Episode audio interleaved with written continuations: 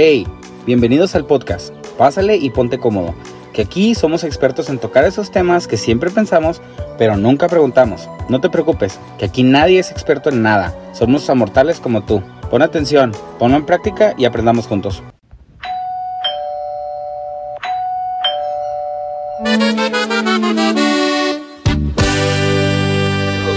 ¿Cómo estás? Bien, bien, otra vez regresando aquí al podcast, Lupe. ¿Cómo te fue esta semana? Mm, estuvo bien. Sí. Sí, hubo mucho aire en el trabajo y mucho Oye. tiempo perdido y mm, ah, está bien. Se necesitan Sí. ese tipo de semanas también. Sí. ¿Y a ti? ¿Cómo te fue? No, pues, si te contara. Ah, me dejaron encargado del proyecto. Este, estamos iniciando muchas cosas y, oh, se pone, se pone carajo. Se pone buena la película. Sí, no. Pero vamos a comenzar. Sí. ¿De qué se trata ahora, Sofi? Sí, esta vez venimos inspirados con un tema del que poco se habla, pero mucho sabemos. Eh, La verdadera relación que tienes con tu padre. Es un tema... No, no podemos decir que es un tema difícil, pero es un tema que, que tal vez no... que tal vez no estamos muy familiarizados con él. O sea, no estamos familiarizados con decir, tengo una mala relación con mi padre, tengo una buena relación con mi padre.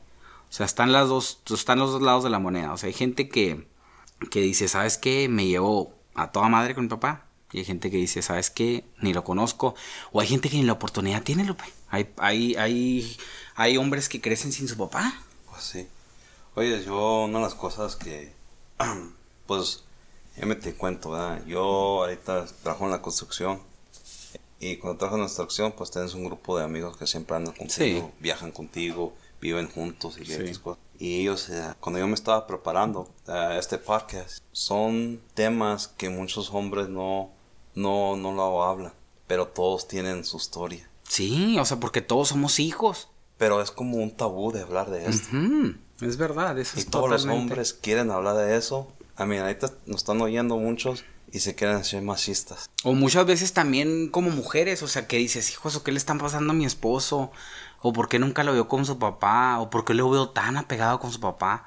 O sea, y, y es a raíz de eso, o sea, que dices, hijo de su, este, ¿cómo se llama? ¿Cómo, cómo afecta? Porque en realidad el primer núcleo en el que te desarrollas tú es la familia. O sea, Pues tú sí. aprendes todo de ahí. Sí, es una guía.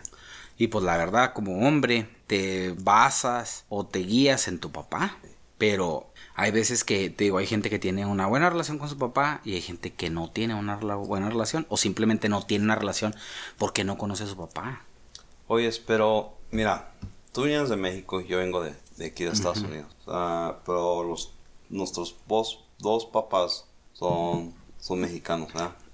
Y siempre oyes tú, no importa quién habla, siempre quieren a los americanos en, la- en, en todos aspectos de mi vida. Los americanos siempre quieren mexicanos. ¿Por qué? Que somos según muy trabajadores, trabajamos de día de noche, este, no nos quejamos. Y, ¿sabes qué? En mi, en mío, mi papá, ¿verdad?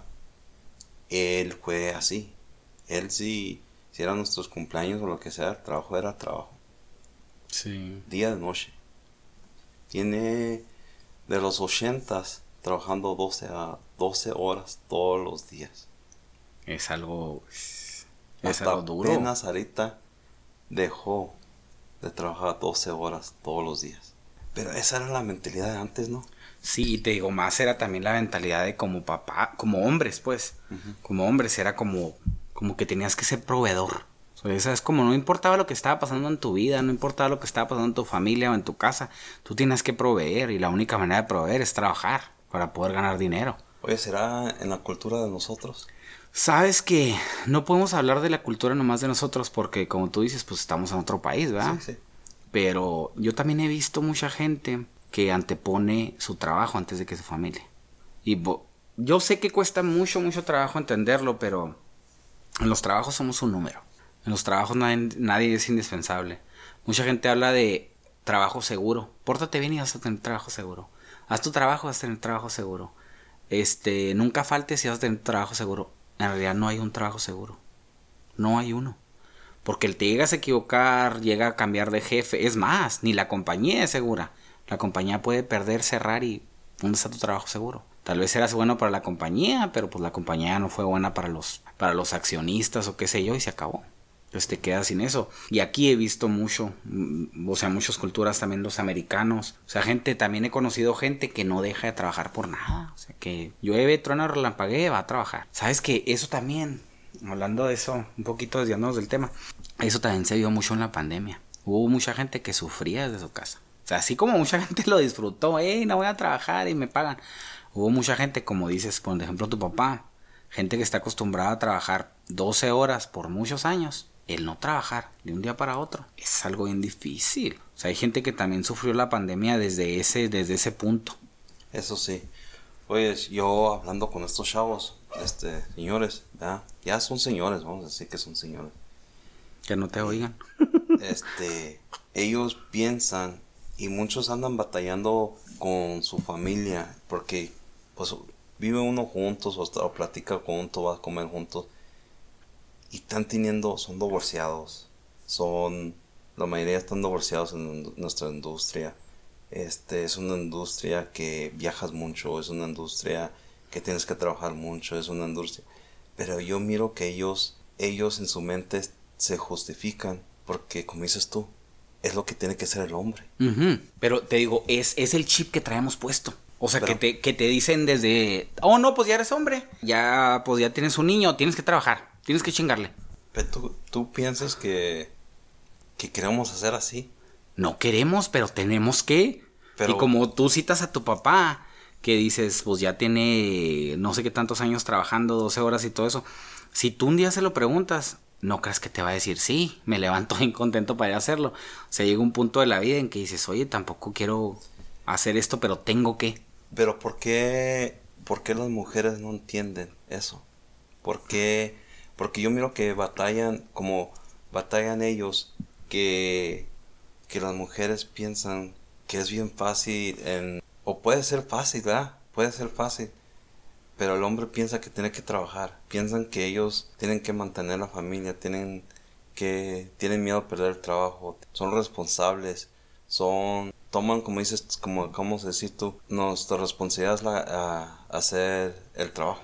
Sí, sí, es verdad. Pero Sabes que una volvemos también a lo mismo. Tanto hombres como mujeres tenemos un chip puesto. O sea, desde que estás chico te dicen tienes que comportarte de esta manera. Tienes que hacer esto. Para lograr el éxito tienes que hacer esto. Hay mucha gente que todavía hasta el día de hoy piensa que teniendo una carrera universitaria se van a volver ricos. Pero eso es una idea que nos están vendiendo desde hace mucho tiempo. Mira, yo ahorita, pues tú sabes, ¿verdad? Yo que, que iba a llegar el jueves. Yo creía que iba a llegar jueves, íbamos a hacer esto, esto, esto, lo otro y que íbamos a tener tiempo. ¿Y qué pasa? El trabajo. Sí. Y te lo aseguro que tú con tu familia también ya, ya, lo, ya lo habías acordado que ibas a llegar antes. Sí. Ellos estaban, ya están los planes, ya esto, lo otro. ¿Qué pasa? Se este, se van, un trabajo, eh, el jefe o equipos, como en mi caso, el jefe mío se Yo ahora estoy encargado del, del proyecto y no, me puedo separar. No, no, no. Y y la familia empieza no, no piensan que, puedes faltar. A mí sí puedo. Puedo decir, no, sí, pues ya, mis días ya están. Yo, sí, me vale, ¿sí me entiendes? Pero también estoy, ¿qué pasa si lo hago? Sí, volvemos a lo mismo. O sea, encuentras... Eh, ¿Pero estoy mal no, o estoy bien? ¿Sabes que Esa es una línea bien delgada, especialmente cuando estás trabajando. Porque a veces dices, ah, soy un número, voy a faltar. Pero al mismo tiempo dices, oye, es que yo tengo una responsabilidad también. Pero ¿sabes qué? Mi papá nunca faltaba. Eso es a lo que voy. Fíjate que em, hay que empezar. Vamos a empezar. Vamos a regresar eh, al tema. Al tema principal. Que es la, verdadera relación con tu padre. Vamos a tocar también la buena relación. Pero escarbemos un poquito más en la mala. Porque pues la buena, como bien dicen, ¿verdad? Cuando, cuando eres feliz no tienes tiempo de, de quejarte. Y pues ahí, ahí, ¿cómo se llama? Y pues ya te la sabes. O sea, una, una historia feliz, pues es feliz. Sí. Y, pero de esas, y sí, sí puede haber gente que tenga una historia de feliz. Sí puede haber chavos que digan, ¿sabes qué? Es que mi papá es mi campeón, es mi superhéroe. Qué bueno. Sí lo hay, yo creo. Yo pero... ese papá. sí. O sea, sí lo hay, te digo, no, no, no, no vamos a decir que no existe. No vamos a ir también del lado negativo oh, totalmente. No. Sí. Pero vamos a tocar la otra cara de la moneda. Ok. Vamos a, vamos a, vamos a entrar con el tema. Hay dos tipos de ausentismo cuando tu papá, cuando tienes una mala relación con tu padre. Puede ser físicamente ausente y emocionalmente distante o un carácter abusivo, negativo o demasiado crítico. El primero, físicamente ausente, pues un papá que nunca está. Como dice, volvemos a lo mismo. Los papás que trabajamos fuera es físicamente ausente. Porque no está físicamente, sí habla, sí chatea, sí videollamada, pero físicamente no está. Es un papá ausente. O emocionalmente distante. Un papá que sí está, pero que no convive. O sea, un papá que llega 12 horas de trabajar, se quita las botas y te pone a ver la tele. O un papá que llega en la madrugada cuando sus hijos ya están dormidos. O que trabaja de noche y duerme en el día cuando sus hijos están activos. Esas son las dos tipos. Físicamente ausente, emocionalmente distante o un carácter abusivo, negativo y demasiado crítico. Hay muchos papás que tal vez no pasan mucho tiempo con sus hijos, pero el poco tiempo que pasan con sus hijos se pasan regañándolos, criticándolos, mandándolos o muchas veces recalcándole las cosas malas que hacen. ¿Cuántos papás no a veces llegamos a la casa, más los que tenemos un, vea, como un puesto un poco diferente, como que eres, como tú dices, un jefe, que eres un líder en la compañía o algo. Y cuántas veces llegamos con esa misma actitud a la casa. Recoge, levanta, bañate. Eh, ya hiciste la tarea. Recoge tu plato. Siéntate a comer. O sea, no, inconscientemente llegamos dando por los órdenes, como lo hacemos en el trabajo. Pero tú piensas, hablando de esos tres temas, ¿verdad? Vamos a, tomar el primero. ¿Tú piensas que los papás de ahora quieren hacer así o comparado a los papás de antes? Es que en realidad la, la responsabilidad no ha cambiado. Antes también se tenía que trabajar. Ahora se trabaja y antes también se trabajaba. O sea, pero el, el, yo digo que uno de los, de los temas principales aquí es cómo tú manejes tu tiempo. Y que el verdadero valor que le das a tu tiempo. Porque mucha gente dice, ¿sabes qué? Trabajo lunes a viernes. Yo nomás trabajo lunes a viernes. Y el sábado y el domingo estoy con mi familia. Y el sábado y el domingo te la pasas tomando. O te vas a los bailes. No digo que no lo puedes hacer, ¿verdad? O sea, la gente se divierte, pues oye, dices, trabajo lunes a viernes, pero lunes a viernes llegas a tu casa bien cansado, mandas a tus hijos por un tubo o nomás los ves para regañarlos. No te sientas a ver una película, armar un rompecabezas, a comer todos juntos, a hacer una oración en la mesa o a preguntarles cómo les fue en la escuela, porque estás en tu lado del trabajo, ¿verdad? De lunes a viernes. Y el sábado consigues quien, te los, quien los cuide. Oye, pero tú en tu manera, al punto, ¿verdad? En esos tres casos que estamos hablando, de papás, tienes que seguir. Tú vienes de un papá, yo vengo. Todos tenemos un papá, ¿verdad? Sí. ¿verdad? En, al punto de esto, digo yo, si me pongo a analizar ¿Sí me afectó o no te afectó cómo eran tus papás? No, al final cómo es tu papá sí te afecta. Sí. Sí, o sea, sí te afecta y muchas veces terminas... Mira, un, a veces a, lo que digo eso, mira, ahora que lo estamos tú y yo analizando, ¿no? Sí nos afecta, sí somos como somos nuestros papás y yo creo que ellos fueron como fueron con sus, yo creo, papás con de sus ellos. papás. Pero ¿cómo quiebras esa barrera? O ¿qué es la...? Porque nadie nos enseña a ser papá. Primero, Acuérdate que para resolver un problema hay que saber el verdadero problema, hay que analizarlo. Entonces tú no basta con que, ay, sí, estoy siendo igual de mal papá que mi papá. Sí, pues estoy comportándome igual que él. Eso no basta. No basta con enumerar todos los errores que tuvo tu papá. No basta con decir todo lo mal que estás. Si no tomas acción en eso, no basta. Es como estar sentado en una mecedora. Te entretiene, pero no te lleva a ninguna parte. O sea, te estresa, es más lo que te estresa. Sabes que una de las cosas en las que más afecta a las personas el ausentismo del papá es en las relaciones interpersonales, las relaciones que tienes con otras personas. El primer, vamos a citar cuatro daños. El primero que vamos a decir es el miedo al abandono. ¿Cuántas veces no te has topado a alguien que sigue con su pareja por el miedo a que lo deje? Oh, sí. O sea, que tú, o sea, que tú dices, no mames, o sea, estos por qué siguen juntos. ¿Tú piensas que por el miedo? Aquí Lupe, fíjate, un padre ausente en ambos aspectos, físicamente y un carácter difícil, puede ocasionar que la persona genere dependencia a sus parejas, provocando que se sobreponga a su pareja primero que a sí mismo. Como tu papá no estaba físicamente contigo, como tu papá no te preguntaba cómo te sentías, como tu papá nunca se, nunca se involucró en lo que a ti te pasaba, entonces tú tienes miedo que te abandone tu pareja, como lo hizo tu papá. O sea, tú inconscientemente, tú puedes no saber de dónde viene eso. Y puedes decir, pero ¿cómo, puede, cómo me dice eso Sergio? Si mi papá vivió en mi casa. Sí, tu papá vivió en tu casa, pero como vivía una planta, por ejemplo, adornaba la casa. O traía dinero, ah, pero nada más hasta ahí. Nunca te preguntó, oye, ¿cómo te sientes? Oye, ¿cómo te va en la escuela? Oye, ¿todavía andas con esa muchacha? Oye, ¿por qué ya no viene tu amigo a la casa? O sea, nunca te preguntó lo que en realidad estaba pasando en tu vida. Pero es lo que te digo yo, Sergio. Ah, es, es buen punto eso, pero ¿qué no es eso ser papá? El, el papá, el, ese es el... Mira, yo te pongo así. Una niña cuando nace, ¿qué le das? Monas. Sí. So, de chiquita tú ya le estás enseñando esa niña A ser mamá. a ser mamá. Y el papá, el niño, ¿qué le das? Carros. Carros. ¿Y qué más? Pistolas. Y esto lo. ¿Y, qué? Y, y al último que siempre le estás diciendo al hijo, eh, ponte a limpiar afuera, vente conmigo, esto y lo otro. Le estás enseñando a arreglar cosas en la casa. Pero le enseñas a ser frío.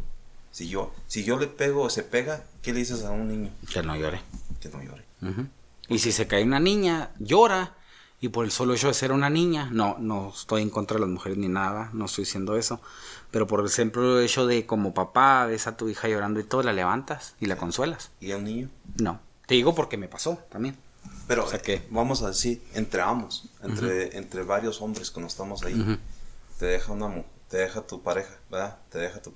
¿Qué le decimos al consejo de hombres? Al, al- Consíguete otra. ¿verdad? ¿A poco no? Y cuando yo creo, güey, ese, ese, ese muchacho, ese, ese hombre está pasando por un, por una mala salud física, güey, también, mental. O sea, que dices, yo creo el problema no son esas dos que ya lo dejaron, el problema es él. Pero te digo, el consejo entre hombres, nada, consíguete otra. O no, vamos a pistear. Vamos a pistear. ¿Cuántas canciones no Sí. se hizo eso? ¿Famosas? Sí. Omar. Sí, y vámonos, a, vámonos, a, vámonos a, a pistear. Pero te digo, al, al pu- el punto principal es ese, o sea, Pero ahí estás tocando algo que yo te quiero decir. El alcohol es para no platicar. El para ir a contra que le decimos a la persona, ve busca otra otra mujer, es para no enfrentar. lo que- sí, le estás huyendo al verdadero problema. El muchacho que se pegó, el de chiquito, le duele, necesita que llorar, pero nosotros le quitamos ese que no llores. Sí. So, no hay manera de nosotros sacar lo que sentimos. No, no tenemos, no tenemos opción, más bien. O sea, porque te dicen, te pegaste y como eres hombre, pues no llores. Y lo dices, hijo eso, pues sí, luego sí me duele un chingo, ¿qué hago? Y luego ya después cuando vas, cuando vas creciendo ya no te caes muy seguido, pero te pasan cosas que también te duelen. Como tú dices, una, una pérdida, como una pareja. Porque también una pérdida cuenta la pérdida de un trabajo también, Lupe. Oh, sí. Mira, yo te, yo te digo esto, Sergio, basado a mis compañeros, a basado a varios compañeros y a, amigos y hasta yo, que estamos hablando del el miedo del abandono de la pareja. Yo pienso que muchos promelas piensan que hay falta de comunicación, pero la falta de comunicación es que el hombre no se abre, Es más difícil que lo haga. porque de chiquito no nos enseñaron, No nos enseñan. no nos enseñaron. Y de grande menos. Sí, no lo, no lo hay cosas que de grande es muy difícil que ap- aprenderlas. Porque como, como no las aprendiste de chico, como no sabes cómo hacerle, entonces ya de grande te da hasta miedo. Muchos hombres, eh, te lo digo, te lo digo también por experiencia con otros amigos y todo eso, muchos hombres lloran solos. Oh, sí. Yo conozco hombres que, que en vez de contarle a alguien más, este, van y se compran un 12 y se ponen hasta llorar arriba de la troca, para que no los vea. No, yo conozco uno. Sí, Hasta es, no, es verdad. de él. Porque agarra sus cervezas, se va a su cuarto y nomás oyes los temarios tocar. Sí, Y y tú sabes que está llorando. no está- te hagas. Pero no, ah, eh, en realidad, Sergio, lo que te digo, es este, es muy triste y yo miro muchos fracasos de hombres que las mujeres quieren más comunicación del hombre, que se abre más. Pero lo que ellas no entienden, que su marido, su novio, su esposo, no, no estamos familiarizados No estamos programados para eso. para eso. Este, el hombre casi, yo miro, y esto lo, yo creo le pasó a mi papá, era muy pensativo. Yo pensaba, ahora que yo estoy grande, traigo guerras en la, en la Sí, mente. No, o sea, como, como hasta que, hasta que no te conviertes en un adulto te das cuenta de, oye, yo era ese, yo soy ese adulto ahora. Pero ¿sabes qué? Vamos a hablar del papá abusivo. Mira, de lo que hablábamos sobre, el- sobre los papás abusivos, eh, es, eso, eso fue lo que hablamos ahorita del papá abusivo. Ahora estamos en los daños. O sea, el miedo al abandono es uno del el primer daño que estamos viendo. Que tú, los daños es donde nosotros, nosotros como manifestamos lo que ya pasó. ¿Sabes cómo? O sea, es como, como la consecuencia de lo que ya nos pasó. O sea, de tener un papá que no estaba, un papá que, que era abusivo, que era negativo, que nos hablaba con malas palabras, este es, un, este es el primer daño. Es el miedo al abandono. ¿Cuántas, ¿Cuántos hombres que, como tú dices, que están con su pareja y que, que muchas veces ya no quieren estar, pero pues no quieren sentirse solos? Sí. Y ellos no encuentran el por qué. O sea, dicen, ¿por qué está... ¿Por qué siento este miedo? Si mi papá siempre estuvo conmigo, pero tu papá en realidad siempre estuvo ausente. Y el problema es que cuando te vuelves así, cuando tú, cuando tú tienes ese miedo al abandono, lo único que desencadenas es un problema de ansiedad. Porque con ese miedo que tú tienes, empiezas a buscar a la persona. Empiezas a, a ¿cómo se llama? A querer como un detective, ver qué está haciendo, a ver a dónde va, ver en qué gasta el dinero, con quién platica, con quién se junta. O sea, por el simple miedo al abandono, tú creas otro problema que es el miedo, a la- eh, que es la ansiedad. Mira, esa palabra, ¿verdad? Ansiedad. Veas tú, este, yo en pláticas de ya de grande, ¿eh? ya de grande. Muchos, muchos no creen en eso, Piensan que es algo que no existe. que no existe. Y yo digo que mucha gente no sabe lo que es. Lo justifica con otra cosa. Sí. O lo confunde. ¿Cómo tú dominas muy bien el español? Explícale a la gente que no sabe lo que es ansiedad. Ansiedad es como un problema. Es un problema mental. Es un problema mental, pero des- desencadena en muchas cosas. Es un problema mental que puede desencadenar a desde, ¿cómo se llama? Desde shocks de no saber qué hacer, de sentirte perdido, de sentirte solo, de sentirte que no necesitas de nadie, que ya no quieres vivir, pero por el solo hecho de muchas veces de no poder controlar lo que está pasando a tu alrededor. Eso, La ansiedad de que está pasando todo y tú no tener el control de eso. eso, eso es muy importante. Yo miro mucha gente en mi trabajo ¿verdad? y en varias partes de mi vida, hasta en mi propia casa, que ah, tuvimos una discusión donde no creían en la ansiedad. Me decían, no, el estrés no existe. No, claro que existe. Y eso es tópicas de puros hombres, cuando hablamos de puros hombres. Que no, esas cosas que se apenas inventaron. Pero es como dices, tú estás diciendo tú, es muy cierto ah, que nos pasa a nosotros los hombres. Sí, y muchas veces, ¿cuántas veces hay, hay pláticas entre hombres y todo? O sea, más con, no tal vez con tus conocidos, más con tu grupo de amigos. Sí. O sea, que to- tocas un poco temas un poco más, este... Vas conociendo. Sí, sí, temas un poco más, más privados, Sí. como quien dice. Porque pues ya conoces la vida que ha llevado, conoces a su pareja, conoces a su familia. Entonces puede ser, bueno, con los que tienes confianza, Sí, no sí. con todos. Pero puede ser un poco más específico en algunos problemas. Hey, ¿cómo pasaste esto? ¿Cómo te está yendo? ¿Cómo te sientes? Y muchas veces no tenemos esa... mm, ¿Cómo se llama? No tenemos esa confianza para, para decir lo que nos está pasando. Sí. Saber que, que decir, ¿sabes qué, güey? Tengo ansiedad. O sea, ya tengo rato que, tengo que- ansiedad. O tengo rato que me siento, güey, como perdido, como que no hay qué hacer, como que, como que estoy incómodo, como que no puedo dormir, como que... Mira, yo cuando a mí me pegó, cuando a mí me pegó eso, yo me, yo estaba divorciado, me estaba divorciando. Y como te digo, es este, yo no sabía lo que era. Y yo lo, yo pensaba que yo me iba, yo era una persona, Sergio, que era carralero. Ah, me metía, eh, tenía negocios, varios negocios. Andaba, yo también tenía, yo ocupaba todo mi día, todo el día, porque no, al fin de la noche pagaba la luz y me llegaba la ansiedad. Pero si me tenía ocupado todo el día, no me llegaba. Yo tenía miedo de llegar del baile, dejar mi, dejar desmadre y llegar a la casa y estar solo. Y ahí venían las promesas. Y yo miro mucha gente que eso es lo que les pasa ahora. que yo miro muchos hombres solos ahí en el baile y yo ando bailando con mi pareja. Y yo me miro a ellos y andan con un show grande y esto y lo otro. Y yo te digo yo, ese, ese tiene problemas. Porque cuando él va a llegar a su casa ahorita solo, a su cuarto, y tiene que pagar la luz, tiene que enfrentar lo que se estaba tratando de olvidar. No, eso sí es cierto. O sea, como muchas veces tratando de, bueno, tratando de tapar un problema, destapas otros. O sea, porque, ok, no, este, tomo para olvidar y pues ya cuando menos piensas eres un alcohólico. Sí. O sea, ¿qué quieres olvidar? O qué tan difícil es de olvidar lo que te está pasando. Pero en realidad es como tú dices, es un nivel de ansiedad, pero no lo sabes. Por eso no sabes cómo tratarlo. Es que el hombre no... Chance los chavalos de ahora se oye más en la escuela, pero eh, en nosotros nunca, pues no hay una manera en... No hay una manera que te enseñó a mirar eso. Sí, y muchas veces, fíjate, a veces entras en, en conflicto con eso, Lupe. Como dices, si me duele la garganta, voy con el doctor. Y el doctor me receta un medicamento que me lo voy a tomar al pie de la letra para curarme la garganta. Si me quiebro un pie, voy con el doctor. Me va a enyesar la, el pie, me va a dar medicamento y lo voy a cumplir.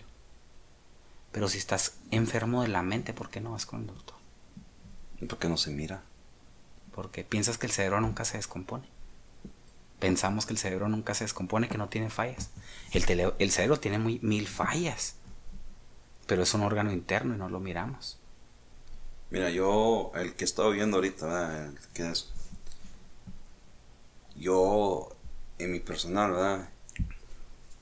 Muchos sabemos lo que le está pasando a otra gente yo, yo, yo pienso que estoy capacitado, yo creo que tú también miras capacitado a nuestros amigos o gente alrededor de nosotros, que miramos señas, porque ya pues, con el parque así todos nos vamos mirando detalles que hacen esa persona, ya tú ya, ya lo estás analizando. Sí. ¿Sí me entiendes? Ya miras el efecto, ¿sí me entiendes? Y también baja yo pienso que el hombre también sufre mucho con esto, que los tres puntos, el bajo estima. Sí, ese es, otro, ese es el segundo daño que quería, que quería tratar, baja autoestima. Y más, esto se genera porque conforme a lo que hablábamos ya de los papás, la baja autoestima, tú piensas que no eres lo suficientemente bueno o no eres capaz o no lo mereces. Ahí es donde baja tu autoestima. ¿Pero por qué? Se, se relaciona, se relaciona directamente, directamente con el miedo al abandono porque a veces te aferras a una relación que ni tú mismo sabes. Tú, ni que tú mismo sabes hacia dónde va. ¿Pero por qué? Por tu baja autoestima. Tú piensas que no mereces más. Que lo que tienes ahí es lo que hay y es con lo que te vas a quedar. O sea, que, que hasta ahí que hasta ahí tú llegaste. Pero es por tu baja autoestima que no te lo permite. Y eso viene de atrás. O sea, como no hubo alguien que tratara tu autoestima, no hubo alguien que te dijo, hey, lo estás haciendo bien. Oye, este, qué, qué, qué bien te salió esto. O eres bueno en este deporte. Échale ganas, estoy orgulloso de ti. Pero, mira, de otra manera, ¿verdad? este, yo a muchos papás, ¿verdad? Siempre se les dice, mi hijo, este, de chiquito, ¿verdad? De chiquito siempre yo oigo papás esto, ese va a ser tu novia, o ese va a ser esto, o mi hijo, consíguese una novia, consíguese varias, y uno lo dar al niño, entre más novias, más esto, o entre uno los, luego los estamos forzando a los niños que sean no, mi, hijo es tregón, ¿sí me entiendes? Sus botas y, X cosas, queremos que sean... Yo pienso que queremos que sean... ¿Será que, que los papás ahorita quieren que le levante la autoestima al niño ahorita? Vistiendo los vaqueros, vistiéndolos así de chiquitos, dominándolos a, a. ¿Es una forma de autoestima o no? Yo pienso que es básicamente lo que hablábamos ahorita, que es como seguir con un patrón. Mm. No es tanto subirte, subirle la autoestima a tu hijo, porque en realidad, pues, un niño no sabe lo que es. Por ejemplo, si a un niño tú le compras un, una, no sé, unos tenis de 5 dólares, de 10 dólares, el niño igual los va a ver. A que si le compras unos de 100 dólares. Sí. Porque un niño no sabe lo que es, lo que es de marca, lo que es de calidad, hasta que tú se lo enseñas. Mira, hablando de eso, O sea, tú tratas de, tú tratas de subir la autoestima. Subir la autoestima de tu hijo, entre comillas, con cosas que tú piensas que le suben la autoestima. Porque él no, él no sabe el valor de las cosas. Él igual te digo, si tiene, una, si tiene unos tenis de luces de 5 dólares, o si tiene los últimos, ten- los últimos tenis que salieron, a él le da exactamente igual. Mira, exactamente lo mismo. aquí no estamos, ¿verdad? En Liberal. Este, mi hijo, este, va con un barber, eh, no estilista. Y a mí se me hizo fácil, porque es como una membresía, ¿verdad? Si yo me corto el pelo allí, dije, ah, aquí está fácil para mi esposa, porque ya está mi tarjeta aquí y todo, y ellos se cobran aquí. Si yo a mi hijo, ahí lo dejan y le cortan el pelo, y él tiene su propio ah, barber. Y una vez cuando le estaba haciendo eso, me dice el barber, me dice, hey, oye, qué bueno que tú haces esto por tu hijo, que cada dos semanas le cortas el pelo, porque eso le ayuda a la autoestima. Porque cuando él, mi hijo, cuando yo estaba chavalo, que él prendió a cortar pelo porque durabas un mes para cortarte el pelo, durabas dos meses para cortarte el pelo. So él se enseñó cortándose, cortándose el pelo a, sus primos y todo eso, porque se querían ver bien. So yo dije, yo me puse a pensar ahora que estamos haciendo este tema. Yo no lo miré en mi personal, eh, personal que batallé con el, autoestima de chavalo, pero él sí. ¿Sí? Él sí lo miró. Yo no lo, yo no lo estaba haciendo por mi hijo, por su autoestima, yo nomás porque era muy fácil. Sí, te facilitaba. Sí, ¿sí me entiende? Para que vayan y le corten el pelo ya. Sí. entiende? So, él, yo creo sí, sí tuvo ese dilema con Stashok. ¿Sí me entiendes? Ujú. Y yo creo tú, tú en tu personal tuviste algo que, que ahorita lo quieres arreglar o X cosas que de chiquito no, no lo tuviste. Y yo también. Y no te das cuenta. Es lo que yo pienso que mucha gente, si analizas bien tu vida, vas a encontrar. Oh, sí, sí, vas a encontrar miles de cosas que muchos pros y contras que van, que van saliendo. Pero sí, el uno de los de los de los daños, te digo, es, la baja autoestima y es este eh, así es como se manifiesta. O sea, se manifiesta en que en que no te sientes capaz o no te sientes merecedor de algo por el simple hecho de que ya vienes que no podías generar eso en tu casa con tu papá. O sea, que eso quebrantó lo que la ¿cómo se llama? la posible buena relación que podía haber con tu padre. O sea, nunca él nunca nunca trató de de alimentar esa autoestima. Sea, lo que voy. Escuche la segunda parte de este podcast el día miércoles 9 de noviembre a las 3 de la tarde. Aquí te esperamos en tu podcast en Charola de Plátanos.